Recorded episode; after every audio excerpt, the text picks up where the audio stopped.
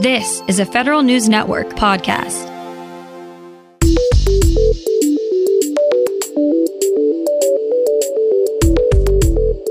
Coming up on today's Federal Newscast, feds who violate ethics rules will see stiffer penalties this year. The continuing disagreement between the Smithsonian and its largest union over COVID protocols continues.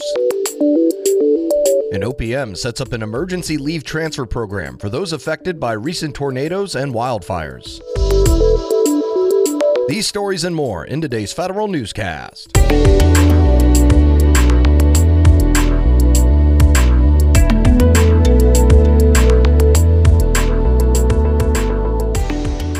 Welcome to today's episode of the Federal Newscast. I'm Eric White. Federal employees violating the Ethics in Government Act will pay heftier fines in twenty twenty-two.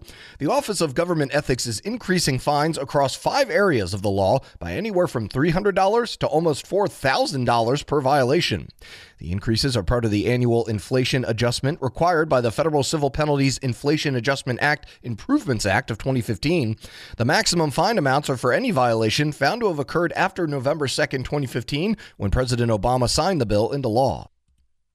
The seeming disconnect between the Smithsonian and its largest employee union continued over the weekend. Federal News Network's Tom Temin has more. A security officer and member of A F G E Local twenty-four sixty-three died from a COVID infection over the weekend, according to local president Reggie Booth. The employee had been stationed at the Museum of American History earlier last week. Booth claims in a statement that after the officer was informed of his infection by the Smithsonian Health Clinic, it was the sick employee and not the clinic who informed coworkers. Booth reiterated his call to Smithsonian management to close museums until the virus is more under control. Tom Temin, Federal News Network. The Postal Service is gearing up to deliver a billion at-home COVID nineteen tests to households in the coming weeks. Here's Federal News Network's Jory Heckman. U S P S reaches a deal with the American Postal Workers Union for its clerks to package and label parcels that contain free COVID nineteen rapid tests purchased by the Biden administration. An A P W U official expects U S P S will ship out about two million of these packages a week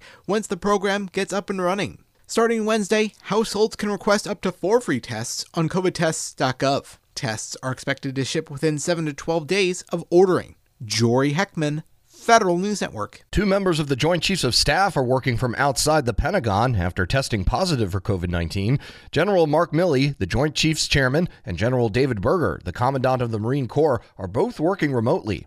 A spokesman says Milley has only mild symptoms. The Marine Corps says Berger's positive test has not affected his ability to work. The Veterans Affairs Department is pushing back the second rollout of its electronic health record because of an uptick in COVID nineteen cases. The agency now expects the system will go live at its medical facility in Columbus, Ohio on April thirtieth instead of March fifth. V A's Deputy Assistant Secretary for Public Affairs told reporters the E H R system is ready to operate, but says the agency is not where it needs to be with training employees. This is in no way a decision that was made based on the readiness or lack thereof of the Columbus facility. The V A estimates more than two hundred employees are out of work at the Columbus facility because of COVID. V A misused a procurement tool from the Defense Logistics Agency and potentially lost millions of dollars as a result.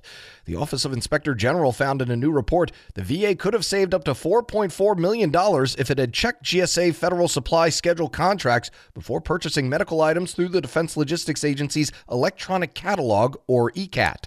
V A's procurement office also failed to conduct annual reviews of its interagency agreement with D L A. The I G recommended that V A create a process for auditing and checking if acquisitions Acquisitions can be purchased at lower prices using different procurement tools.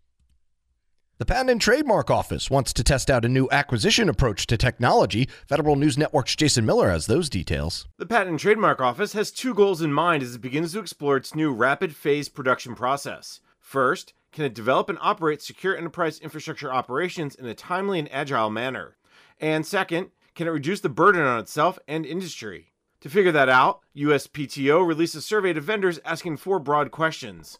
These include providing examples of a scalable, resilient, and flexible infrastructure operations like platform, database, and integration services. Responses to the survey are due by February ninth. Jason Miller, Federal News Network. The Defense Department is telling its contracting officers to get ready to transition to a new way of keeping track of its vendors.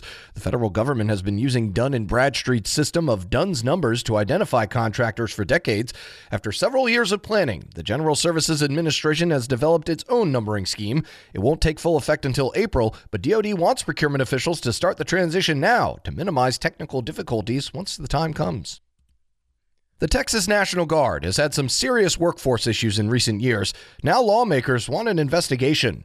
Federal News Network Scott Mascioni reports. National Guard members reported untenable working and living conditions as well as unreliable paychecks while working on the Texas border mission Operation Lone Star. The ten thousand troop mission is also seeing a high number of suicide attempts. Now thirteen Texas lawmakers are asking the Texas Military Department Inspector General to take a look into the issue. The letter comes after four National Guard members took their lives between October October and December last year. Scott Mascioni, Federal News Network. The Army is changing some of its email security measures so soldiers can download and send attachments while they are outside of government networks. The previous policy left many National Guard and Reserve soldiers frustrated because they were not often on a government network. The Army says the issue is now fixed and it's focusing on expanding its Bring Your Own Device pilot. The government is looking for someone to lead efforts to hunt down threats on agency networks. Federal News Network's Justin Doubleday reports. The Cybersecurity and Infrastructure Security Agency is recruiting an associate director for threat hunting. The position is responsible for spearheading CISA's efforts to identify and respond to cyber threats affecting civilian agencies, state and local governments, and critical infrastructure networks. The annual salary could be as high as two hundred forty-six thousand dollars. The twenty twenty-one National Defense Authorization Act gives CISA the authority to deploy threat hunting technologies on civilian agency networks. Justin Doubleday, Federal News Network. The Biden administration is looking to accelerate its software bills of materials initiative. Officials met with tech companies and open source software organizations last week at the White House. The meeting comes after critical vulnerabilities emerged in log four j, a widely used open source software library. Participants discussed the use of S BOMs, which lists software used in different products and services. The administration plans to use S BOMs in the federal procurement process as part of its strategy to improve the nation's cybersecurity. And federal employees hit by tornadoes in the Midwest and South, as well as wildfires in Colorado, can now take advantage of unused annual leave donated by their peers. The Office of Personnel Management is setting up an emergency leave transfer program for feds affected by these disasters in Arkansas, Colorado, Illinois, Kentucky, Missouri, and Tennessee. The program allows federal employees to donate unused annual leave to a pool. O P M usually sets up these programs after a presidentially declared disaster. You can find more information about these stories at federal news network dot com. Search Federal Newscast and subscribe to the Federal Newscast on Podcast One or Apple Podcasts. I'm Eric White.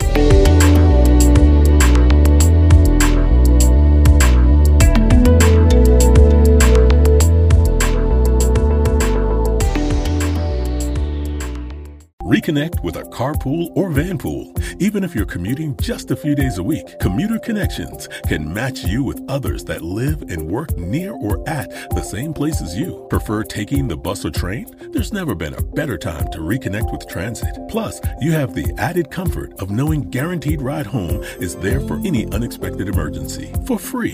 For more options, visit commuter connections dot org or call one eight hundred seven four five RIDE. Some restrictions apply. Your story. It lives in River City, where you can enjoy a metropolitan vibe and a small town feel, where we set the standard for service and looking out for one another, where there's so much more than steak in our thriving food scene. Your story is the story of Omaha, told by those who live it and love it, whether that's helping you keep up with the Cornhuskers or creating the content you crave. And here in the Omaha World Herald is where it comes to life. Omaha World Herald, where your story lives.